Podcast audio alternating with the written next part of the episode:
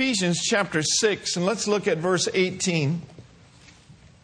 Ephesians, the sixth chapter, says, praying always with all manner prayer of prayer and supplication in the Spirit, and watching thereunto with all perseverance and supplication for all saints. Now, if you were to look up the word supplication, supplication simply means a humble, earnest entreaty or a request. You know, I believe this if a, if a prayer is not heartfelt, if it's not fervent, if it's not done in an earnest manner, I don't believe it's supplication. But you and I have the privilege to make supplication. You can think and you can see throughout the Word of God how many times that we are exhorted to pray. One area that I really, really enjoy praying about is found in Zechariah chapter 10 and verse 1. How many of you know that the earnest, heartfelt prayer of a righteous man makes tremendous power available and it is dynamic in its working? And so, the scripture says in Zechariah 10 and verse 1, it says that we are to ask something of the Lord. What are we to ask Him for? We are to ask Him for rain in the time of the latter rain. The Lord will make bright clouds and give them showers of rain to everyone grass in the field. Now, why is it that you and I need an outpouring of the Holy Spirit in manifestation and in this day and in this hour? Because frank, quite frankly, without His help and without the rains of the Spirit and without Him, we can do nothing. And the Bible says that he is the husbandman in James, and that he is patient, and that he is um, waiting for something. And that which he is waiting for is for the precious fruit of the earth. You know, there's a harvest yet to come in. You know, I'm thankful for the harvest that has come in thus far, but there's more to come. And the husbandman waits for the precious fruit of the earth and has long patience for it until he receives now the early and the latter rain. And so it is important for us to ask Him for rain in the time of the latter rain so that you and I might be reapers of the great harvest that the Father is waiting for. There's a harvest out there of souls. But not only is there a harvest of souls, there's a harvest of healing and miracles yet to happen. I just want to ask you something tonight. Anybody know anybody that needs a supernatural touch of divine healing in their bodies. I mean, that's just about 100%. We need to be contending for, believing for, praying for the supernatural intervention of Almighty God in the land of our lives and in the land in which we live today. Amen? Amen. I want you to look at something tonight. I want you to look over at Habakkuk chapter 3. And I want us to notice something in verse 2. First of all, we'll look at it in the King James Version. I'm sensing in my spirit a move of prayer. You know, it's one thing to pray as a church, but it's another thing to have a move of prayer. A move is prayer where you just, I mean, you can hardly wait to pray. A move of prayer is something that comes only by the Holy Spirit, but it comes in response to hungry hearts. I'm hungry for a move of prayer in my own life. Are you hungry for a move of prayer in your own life? You see, all of us have what the Bible calls the individual unction, the individual anointing. And on a individual level, we should be cultivating and developing a greater hunger for the Word of God and a greater hunger to commune with Him and to fellowship with Him. You know, He said in His Word, if you will come close to me, I'll come close to you. And so our lives then are in part made up of a continuous drawing near to Him. You see, the Bible says that we have been called to fellowship. Of course, that's in 1 Corinthians 1 9. But when he says, I've called you to fellowship, the Greek points out, I'm calling you in a loud voice. And I'm calling you in a loud voice, and I'm calling my whole body in a loud voice, not just into fellowship, but into intimacy with me. Yes. That's awesome. Amen. And so individually, we pray for a move. But then we have a corporate anointing as well, where we come together and we assemble ourselves together unto Him. And there is a drawing nigh and we need to be praying for a move of prayer in this place. See, here's what will happen. Like my good friend Mark Brazee says, he said, a prayer move will produce a rain move. And then he said, a rain move will produce a mighty harvest. Just pray about it right now with me. Say, Lord God, may we have in our individual lives and in the life of our church. A move of prayer. Say it with me. I invite you to move in me, to come upon me as you will, and I will move in the spirit of prayer. I believe this that God is pulling prayers out of the closet. And not only that, but in this move of prayer, Tony, I believe that we're going to see more men praying. And I believe that we're going to see a revival of a move of prayer among the men in this church.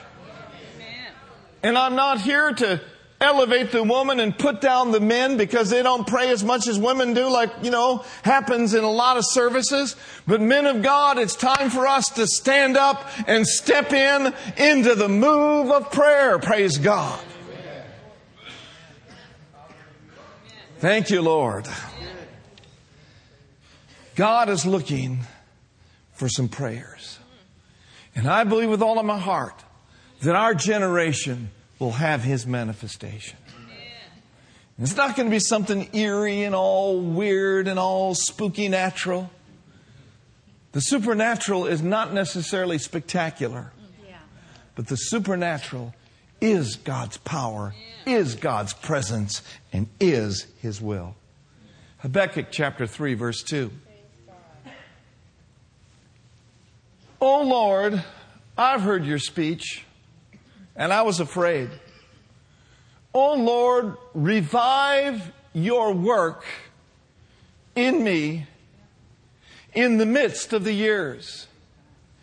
In the midst of the years, make known, and in wrath, remember mercy. you know, there's a judgment side of God. There is the wrath of God.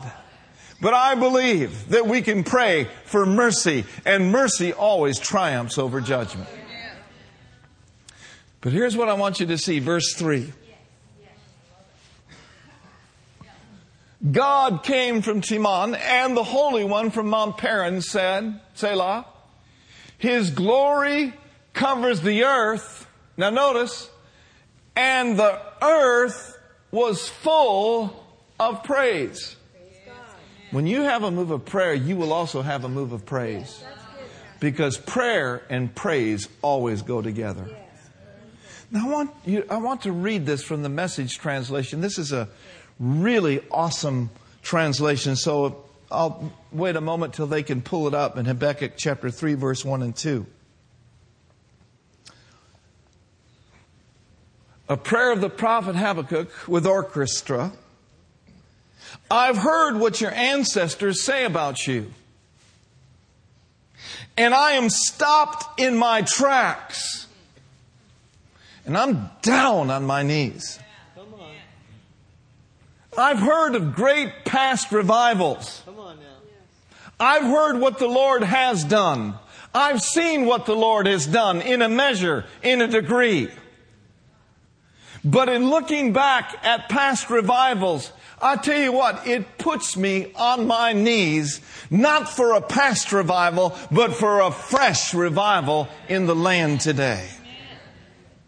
It stopped me in my tracks. Down on my knees. Do among us what you did among them. Raise your hand and say, Oh God, do among us what you did among them. Ooh, man, you could shout about what he did. Notice this work among us as you worked among them. And as you bring judgment, as surely you must, remember the mercy of the Lord.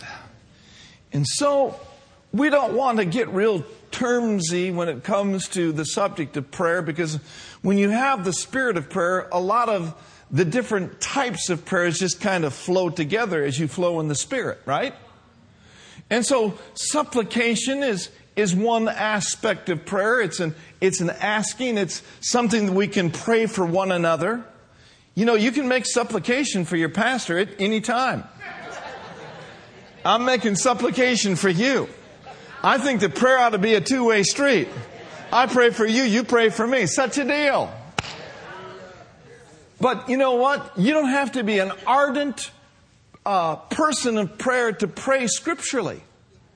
Because all prayer is always based on the Word. And all prayer that is by the Spirit will always line itself up with the Word. And one way that you can pray for one another is you can pray those Ephesians prayers. That's right. That's right. Let me illustrate to you. Say, I'm going to pray for the congregation. And I'm saying, Father, in the name of Jesus, I pray that the God of my Lord Jesus Christ, Father of glory, that you'd give unto the saints at Heart of the Bay the spirit of wisdom and revelation in the knowledge of you. Lord, may the eyes of their understanding be flooded with light. May they know what is the hope of his calling and what are the riches of the glory of his inheritance in the saints. And Lord, let them see, let them get a glimpse of your resurrection power. That same power that you utilized when you raised Jesus from the dead, it is toward them if they'll just only believe. Yeah. Amen. Help them to see, Lord, that the circumstances around them are already, literally, legally under their feet. See, that's a prayer supplication. And we can pray that for one another. But then there is, as we started out last week, there is the prayer of intercession. And intercession, simply defined, means this is that we stand in the gap that we stand in the gap. We stand in between God and the lost. We stand between God and those that don't know how to stand for themselves.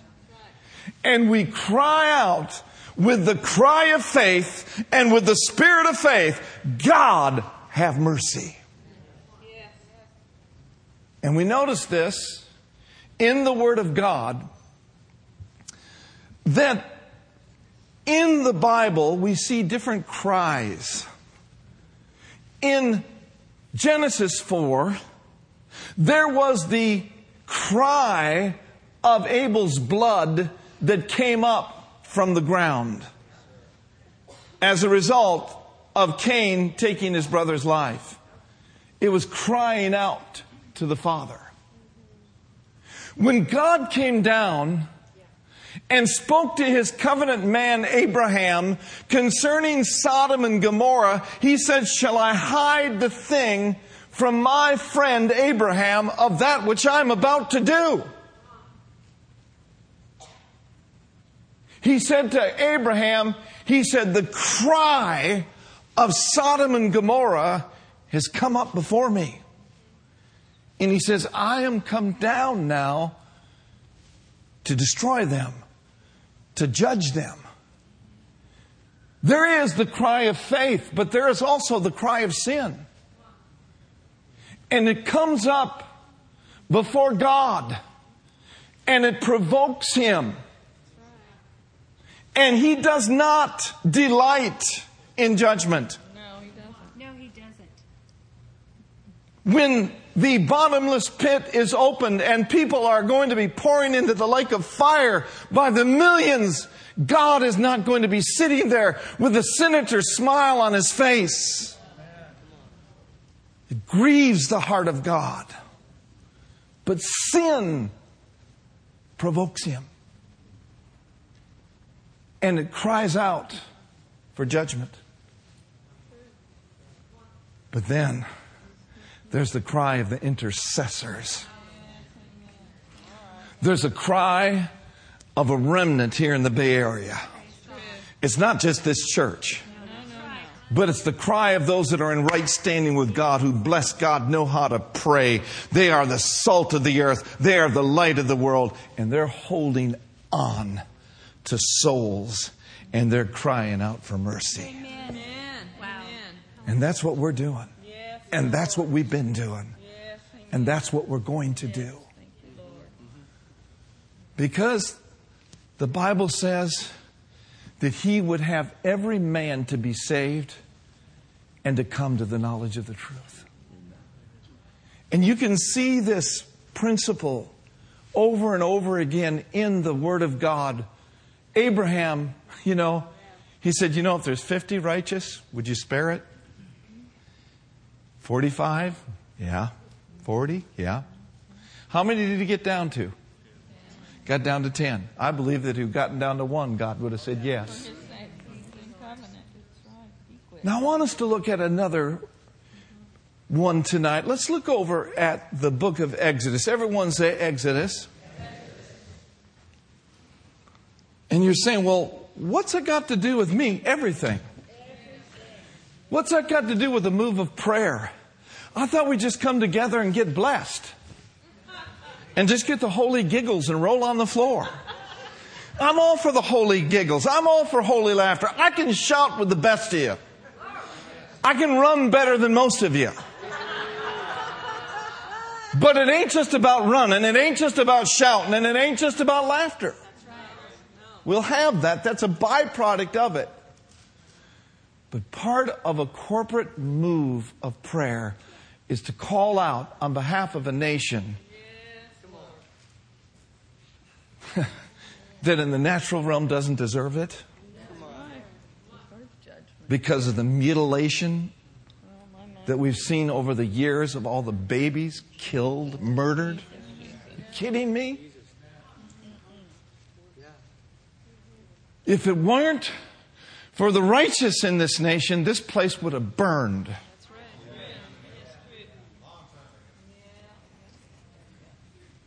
But God. but God, who is rich in his mercy.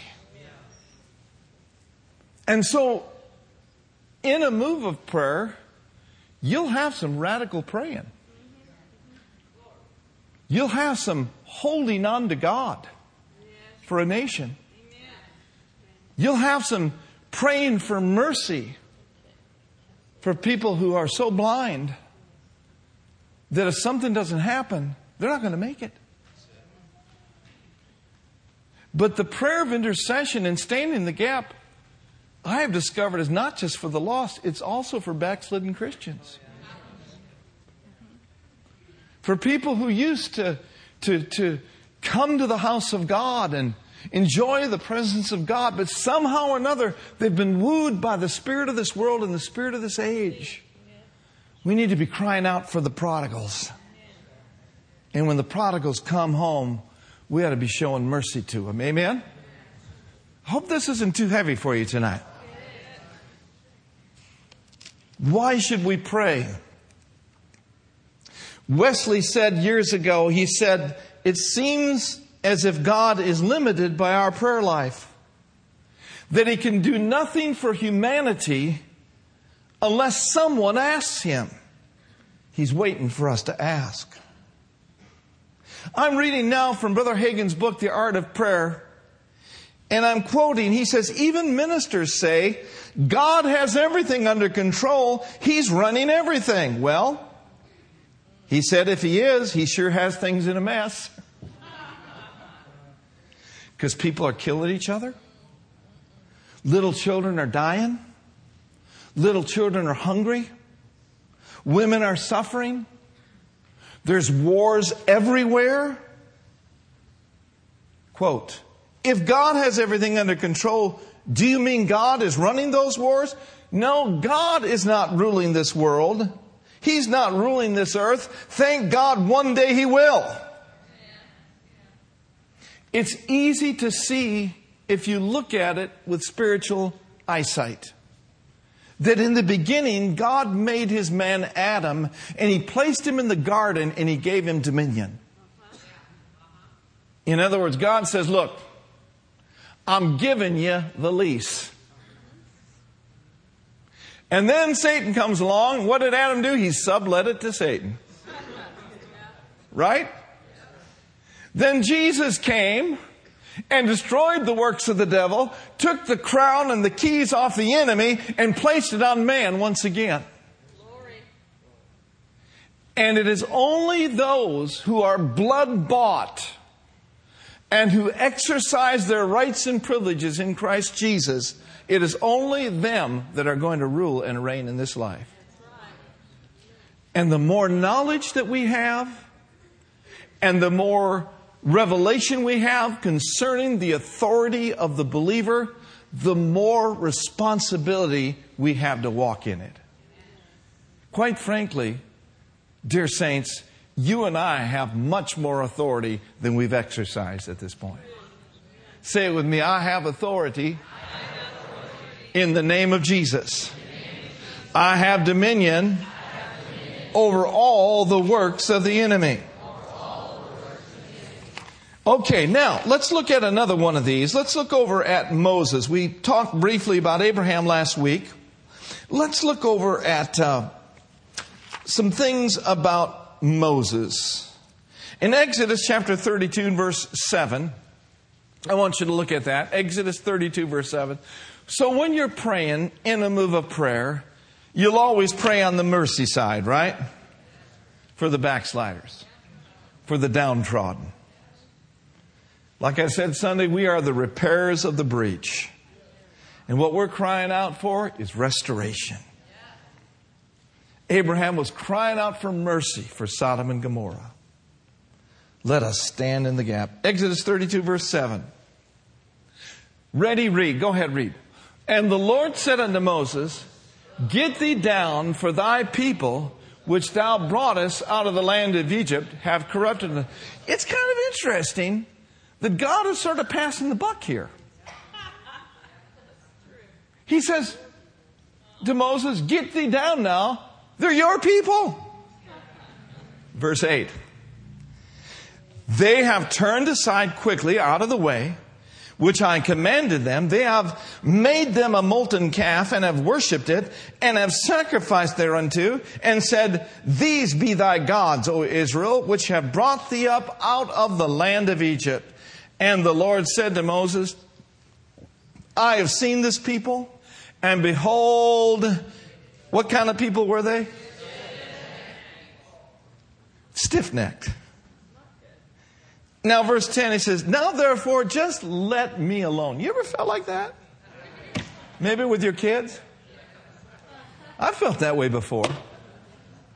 He says, Now therefore, just, just let me alone, that my wrath may wax hot against them, and that I may consume them, and I will make of thee a great nation. In other words, Moses, it's going to be all right with you, but something's got to be done with these stiff necked people. Is God ticked? Yes, He is. And why is He ticked? Maybe that's not a very honorable word to use in the pulpit. Is God upset? His wrath is kindled. That's King James. That might be a little better. He's upset. He's provoked. After everything that he did for them, they go and they start worshiping some stupid cow. Okay? And he says, Moses, they're your people. But let's get rid of them and I'll make of you a great nation. Now, notice this in verse 11. This is covenant talk, this is intercession, and this is what we do. And Moses besought the Lord his God and said, Lord, why does your wrath wax hot against your people? Lord, they're your people. They're not my people. Wasn't my idea. It was your idea. Memoir. Which they're your people, and you're the one that brought them out of the land of Egypt with great power and with a mighty hand. He's standing in the gap. Wherefore should the Egyptians speak and say, For mischief did he bring them out, to slay them in the mountains and to consume them from the face of the earth? Lord, turn from thy fierce wrath. Can you imagine? And repent of this evil against your people. He's asking God to change his mind. God fully intended for them to be crispy critters. And Moses is standing there. He said, They're your people. You brought them out. I'm praying that you'll change your mind. Verse 13. Remember Abraham? See, there's nothing wrong with you as a Christian putting God into remembrance of what he said. Amen? He knows what he said. But you can put him into remembrance and you can plead the case of another based on covenant talk and based on the Word of God. That's powerful. That's authority. He says, Remember Isaac and Abraham and Israel, your servants, to whom you swear by thine own self, and said unto them, I'm going to multiply your seed as the stars of heaven. And all this land that I have spoken of, I will give unto your seed, and they shall inherit forever. Verse 14, read it with me. And the Lord repented of the evil which he thought to do unto his people. Do you suppose we can stay some judgment in America? Do you suppose we can stay some judgment in the Bay Area? I believe we can. And I believe that we must. We must not be like the middle church. The middle church will be disappearing in days ahead. The middle church is made up of spiritual milk toasts who have watered down the Word of God, afraid to talk about the virgin birth, afraid to talk about the blood of Jesus. So afraid to offend anybody. Now, I believe this that we are a church that is a friendly church. But I do not want sinners to feel completely comfortable in this place. Are you listening to me? Now I know the Holy Spirit is comforter. And I know that He will convict people of their sin. The Word has got to be preached. And the truth will always set people free. But the middle church that's so afraid, you know, thank God for skits, thank God for multimedia, all that stuff is awesome. But my brothers and sisters, it is the gospel of the Lord Jesus Christ that is the power of God unto salvation that will literally change people's lives. I am not looking for converts at this altar. I'm looking for new births. Amen. I'm not looking for people that will get under pressure during an altar call and feel like they got to come up because grandma's pulling their arm. But I am looking for a church that will pray and birth people into the kingdom of God. The Bible says in the book of Isaiah, as soon as Zion travailed, she brought forth her children. And you will see in a real move of God, in a real revival, you'll see the people that come to the altar, bless God, they'll stick. And that doesn't mean you won't have classes and doesn't mean you will not have babies and, you know, you'll need to change diapers and all those things. I understand that. I understand maturity and discipleship very well. But I do know one thing. When a person really gets born again and they get under the spout where the glory comes out, they're no longer addicted. Amen. They're free. They don't need a support group for everything under the sun.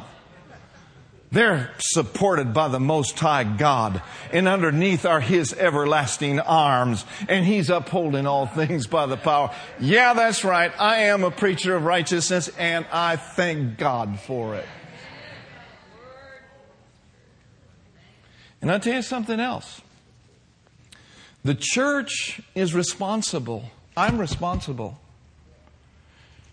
And you who are elders in this church have been around for long periods of time, you're responsible to pray for these people once they get born again.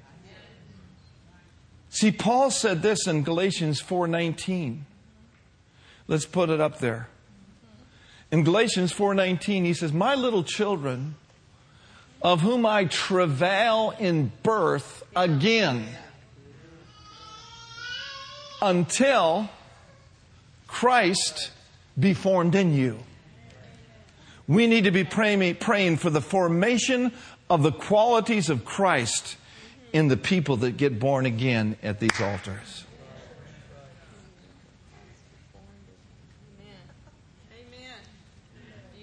I think most of you are with me. I hope so. I used to say, you know, I'm, if you're not shouting with me, I'm going to call my mom, but I can't call her now. She's gone. Back to Exodus 32. All right, is it, what, what chapter did I say? Chapter 32, verse 31 uh, and 32. All right, so we see this principle of intercession. We see people standing in the gap. Moses standing in the gap. In verse 31 of Exodus 32. And Moses returned unto the Lord and said, Oh, this people have sinned a great sin and have made them gods of gold. Yet now, if you will forgive their sin, but if not, blot me, I pray thee, out of thy book which thou hast written. Man, that's commitment, isn't it? You say, Lord, if you're not going to change your mind, just cook me too. In other words, I'm not separating myself from these people. And listen, to be a prayer and to be one with the great intercessor of all kind, you've got to identify with the people that you're praying for. Now, by that, I do not mean that you go and are involved in the same things, but there's got to be a compassion that you're moved with toward the lost, toward the sick, and toward the hurting. Turn with me quickly to Numbers 14, verse 11 through 19. Say it with me I am a prayer, and I purpose in my heart as I am moving in prayer to be a stander in the gap, crying out for mercy. You don't know, someone might have cried out for mercy for you. When I look back and see what I was involved in, someone had to be praying. Someone had to be praying. In Numbers chapter 14, verse 11 through 19, and the Lord said unto Moses, How long will this people provoke me? And how long will it be ere they believe me? For all the signs which I have showed among them, I will smite them with pestilence and disherit them, and I will make thee thee a greater nation and mightier than thee. And Moses said unto the Lord, Then the Egyptians shall hear it, for you brought this people in thy might among them. And they will tell it to the inhabitants of this land. They have heard that thou Lord among the people, that thou Lord seen to the face to face, and that thy cloud stands over them, and that thou goest before them by day and a pillar by a cloud and fire by night. Now if thou shalt kill all this people as one man, then the nations which have heard of the fame of thee will speak, saying, Because the Lord was not able to bring this people into the land which he swore to them. Therefore he has slain them in the which he sware unto them. Therefore he has slain them in the wilderness. And now I beseech you, here's intercession. Let your power be great according as you have spoken. For you are long suffering, you are of great mercy, and you forgive iniquity and transgression, and by no means you clearing the guilty, visiting the iniquity of the fathers upon the children unto the third and fourth generation. Pardon, I beseech, the iniquity of this people according to the greatness of your mercy, as you have forgiven this people from Egypt, even until now. And then in closing, look with me at Ezekiel chapter 33, verse 11, and Ezekiel chapter 20, verse 30 and 31.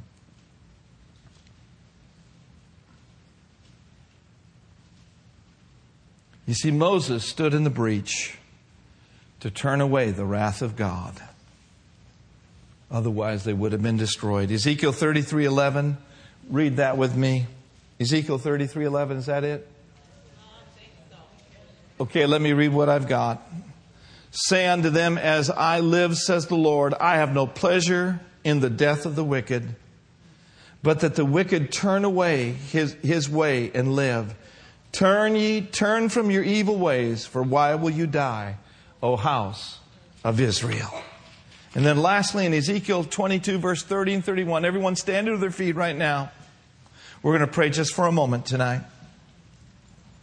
Ezekiel chapter 22, verse 30 and 31. I believe God's looking for a people that'll pray. Amen. Hallelujah. He said, And I sought for a man among them that should make up the hedge and do what? Stand in the gap before me for the land that I should not destroy it. But unfortunately, he said, I didn't find any. Verse 31. He said, Therefore I have poured out my indignation upon them. I have consumed them with the fire of my wrath. Their own way have I recompensed upon their heads, says the Lord God. Now notice with me in verse 30 again. Let's rewind that right now. Let's bring this into 2012. That was then, but today's a new day. I said today's a new day. I said, today's a new day. This is the day that the Lord has made. And God is saying, my eyes are looking to and fro throughout the whole earth. I'm looking for men and women among you that will stand up and stand in the gap and make up the hedge before me for the land that I should not destroy it. But you know what? He can't see he hasn't found any because he's found us. He's found every one of us. So I'm going to ask all of you to come to the altar right now.